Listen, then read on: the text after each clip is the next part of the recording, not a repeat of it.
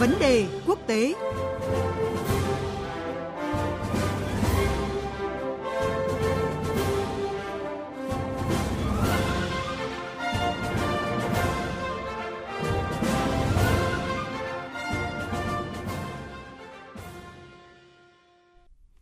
Thưa quý vị, thưa các bạn, trong vấn đề quốc tế hôm nay, chúng ta sẽ đến với câu chuyện Thủ tướng Nhật Bản thăm chính thức Ấn Độ và Campuchia nhằm đẩy mạnh hơn nữa ảnh hưởng của Nhật Bản ở Ấn Độ Dương-Thái Bình Dương.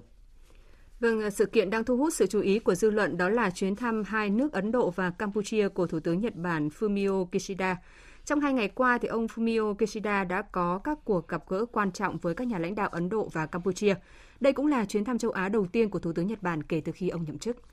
Trong bối cảnh chính sách đối ngoại của Nhật Bản tập trung chủ yếu vào thúc đẩy các liên minh và nâng cấp năng lực phòng thủ nhằm đảm bảo an ninh và thịnh vượng tại khu vực Ấn Độ Dương-Thái Bình Dương, việc ông Fumio Kishida chọn Ấn Độ, đối tác quan trọng trong nhóm bộ tứ và Campuchia, nước đang giữ chức Chủ tịch ASEAN để thúc đẩy hợp tác mang tới nhiều thông điệp – Bây giờ chúng ta sẽ đến với những phân tích của các phóng viên Bùi Hùng, thường trú Đài tiếng nói Việt Nam tại Nhật Bản và Phan Tùng, phóng viên Đài tiếng nói Việt Nam thường trú tại Ấn Độ để hình dung rõ hơn về chính sách ngoại giao bao dung và mạnh mẽ mà Nhật Bản đang triển khai. Và bây giờ xin mời biên tập viên Hồ Điệp bắt đầu vấn đề quốc tế. Cảm ơn các phóng viên Bùi Hùng và Phan Tùng với vấn đề quốc tế ngày hôm nay. À, trước tiên thì xin được hỏi phóng viên Phan Tùng, Thanh Phan Tùng tâm điểm chú ý tại hội nghị thượng đỉnh Ấn Độ Nhật Bản lần thứ 14 vừa diễn ra tại thủ đô New Delhi là một cái cuộc hội đàm kín giữa hai nhà lãnh đạo Ấn Độ và Nhật Bản. Theo anh thì điều gì khiến dư luận quan tâm đặc biệt tới cái cuộc gặp này và kết quả của cái cuộc gặp này thì có thỏa mãn kỳ vọng của giới phân tích quốc tế hay không ạ? À, xin chào quý vị thính giả, xin chào biên tập viên Hồ Điệp, xin chào anh Bùi Hùng. À, chuyến thăm Ấn Độ của Thủ tướng Nhật Bản Fumio Kishida được dư luận đặc biệt chú ý bởi đây là chuyến xuất ngoại đầu tiên của nhà lãnh đạo Nhật Bản kể từ khi nhậm chức thủ tướng hồi tháng 10 năm ngoái. Việc lựa chọn điểm đến trong chuyến công du nước ngoài đầu tiên luôn mang ý nghĩa biểu tượng đặc biệt.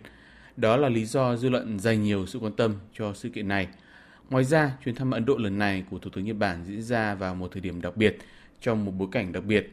Đó là quan hệ Ấn Độ-Nhật Bản liên tục có những bước phát triển mới trong vòng 2 năm vừa qua – Bất chấp những trở ngại do đại dịch COVID-19 gây ra,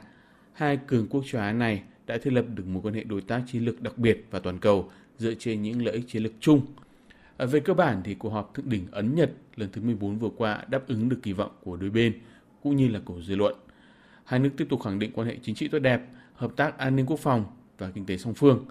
Nhật Bản cam kết đầu tư 42 tỷ đô la vào Ấn Độ trong vòng 5 năm tới trong nhiều lĩnh vực như phát triển hạ tầng đô thị, năng lượng xanh, sản xuất linh kiện và bán dẫn. Ở Nhật Bản cũng cam kết sẽ tiếp tục các dự án đầu tư và cơ sở hạ tầng ở khu vực Đông Bắc của Ấn Độ, vốn nhiều tiềm năng nhưng hiện vẫn còn kém phát triển.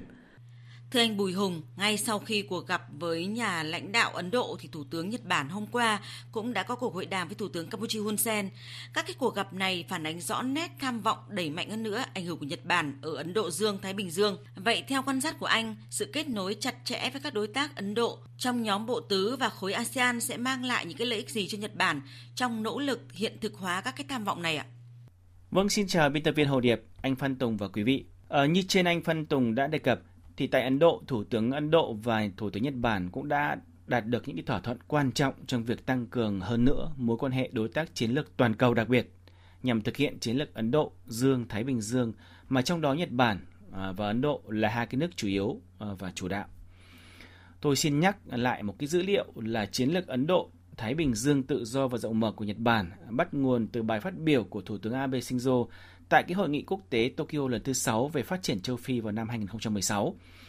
Trong bài phát biểu này thì ông Abe đã nhấn mạnh cái tầm quan trọng của luật pháp, nền kinh tế mở, không bị ép buộc, tự do và thịnh vượng từ châu Á đến châu Phi thông qua Ấn Độ Dương và Thái Bình Dương.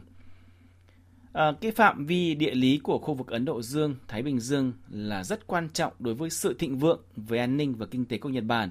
vì nó là cái con đường nhập khẩu khoảng 80% năng lượng của Nhật Bản. Hơn nữa, khu vực này thì rất rộng lớn cũng tạo cơ hội tăng trưởng kinh tế ờ, và phát triển xã hội ở châu Phi này, Trung Đông, ờ, Nam Á và tất nhiên là cả khu vực Đông Nam Á. Thứ hai, Nhật Bản cũng nhận thấy rằng Trung Quốc sẽ thách thức trật tự quốc tế hiện có. Kể từ khi Trung Quốc thực hiện chiến lược con đường tơ lụa trên biển, mở rộng cái phạm vi hoạt động trong lĩnh vực à, tại hàng hải, à, thì kinh tế ngày càng lớn mạnh, thậm chí tương lai có thể vượt cả Mỹ. À, nên Nhật Bản cũng thấy cần sát sao theo dõi Trung Quốc tránh cái ảnh hưởng trực tiếp tới nền kinh tế của mình. Thứ ba, Nhật Bản coi điều quan trọng là tăng cường quan hệ đối tác chiến lược với các quốc gia có cùng chí hướng, cụ thể là Australia và Ấn Độ, cũng như Hiệp hội các quốc gia Đông Nam Á, tổ chức đa phương cốt lõi ở châu Á. Ở Nhật Bản thì cho rằng việc này à, nhằm bù đắp cho những gì được coi là suy giảm ảnh hưởng ngoại giao à, cho tương đối của Mỹ trong khu vực. Điều này cũng giúp quan hệ đồng minh Nhật-Mỹ được chặt chẽ hơn. Vâng, điều này thì đã giúp cái quan hệ đồng minh Nhật Mỹ chặt chẽ hơn và thưa anh Phan Tùng, Ấn Độ Nhật Bản có quan hệ hợp tác nhiều mặt trong khuôn khổ mối quan hệ đối tác chiến lược đặc biệt và toàn cầu. Hai nước cùng có chung cái mục tiêu là khuếch trương ảnh hưởng ở Ấn Độ Dương Thái Bình Dương. Theo anh thì hiệu quả của cái bắt tay chặt chẽ giữa hai nhà lãnh đạo Nhật Bản và Ấn Độ thì sẽ mang lại cái lợi ích cụ thể nào đối với Ấn Độ ạ? Vâng thưa chị, việc củng cố mối quan hệ truyền thống với Nhật Bản đồng thời tìm ra những hình thức mới để làm sâu sắc thêm nội hàm của nó là một trong những ưu tiên của Ấn Độ. Đây là cách mà Ấn Độ đang tiếp cận với các cường quốc khác như Mỹ, Australia, EU, Anh và trong cách họ tham gia vào Quad. À, chắc chắn việc thúc đẩy mối quan hệ chính trị giúp mang lại nhiều lợi ích. Trước tiên là thu được dòng vốn đầu tư nước ngoài của Nhật Bản. Không phải ngẫu nhiên mà Ấn Độ thúc đẩy sự hợp tác song phương với Nhật Bản hay đa phương với Australia và Nhật Bản trong sáng kiến phục hồi chuỗi cung ứng hoặc Quad với một thành viên nữa là Mỹ. Điều này giúp Ấn Độ có vị trí mới trong chuỗi cung ứng toàn cầu, vốn đang được định hình lại sau căng thẳng Mỹ-Trung và đại dịch COVID-19. Vâng, chúng ta đang thấy Thủ tướng Nhật Bản Fumio Kishida đang đi từng nước cờ thận trọng và khéo léo trên bàn cờ Ấn Độ Dương-Thái Bình Dương. Và có thể nói là chuyến thăm Ấn Độ và Campuchia lần này được cho là bước đi khôn khéo của ông Kishida nhằm hiện thực hóa chính sách ngoại giao bao dung và mạnh mẽ trên cơ sở chủ nghĩa hòa bình tích cực, coi trọng hợp tác quốc tế của chính phủ Nhật Bản. Xin hỏi quan điểm của anh Bùi Hùng ạ. Trên thực tế thì đây là một cái bước tiếp tục phát triển chính sách ngoại giao mà các bậc tiền nhiệm chức đã thực hiện khi coi trọng phát triển quan hệ với Ấn Độ và các nước uh, uh, ASEAN. Trong đó có Campuchia là cái nước đương kim chủ tịch. Uh, cốt lõi ở đây là vẫn là cái tích cực và luôn chủ động, không lấy thế của nước lớn mà đối đãi, tôn trọng những ừ, tôn trọng nhưng cũng rất quyết liệt để đảm bảo lợi ích quốc dân tộc những năm gần đây thì chiến lược hay ý tưởng Ấn Độ ở Dương Thái Bình Dương tự do và rộng mở có thể xem là một trong những tư tưởng chính sách quan trọng nhất của ngoại giao Nhật Bản.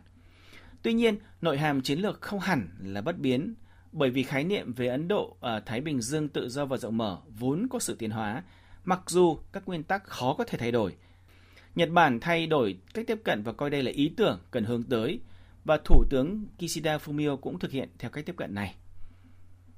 Lý do là thái độ của Nhật Bản đối với Trung Quốc có thay đổi khi đang thực hiện việc hợp tác với các doanh nghiệp tư nhân phát triển cơ sở hạ tầng theo hình thức là hợp tác tại thị trường à, nước thứ ba. Quan hệ Nhật Bản Trung Quốc cũng đã có cái cải thiện rất đáng kể à, gần đây. Do đó, ý nghĩa kiềm chế Trung Quốc giảm nhẹ so với ban đầu và Campuchia gần đây là nước được Trung Quốc đầu tư khá nhiều nên Nhật Bản cũng trả dại gì mà đối đầu. Vâng, xin cảm ơn các phóng viên Bùi Hùng, thường trú Đài Tiếng nói Việt Nam tại Nhật Bản và Phan Tùng, thường trú Đài Tiếng nói Việt Nam tại Ấn Độ những phân tích vừa rồi và chuyên mục vấn đề quốc tế hôm nay xin khép lại ở đây.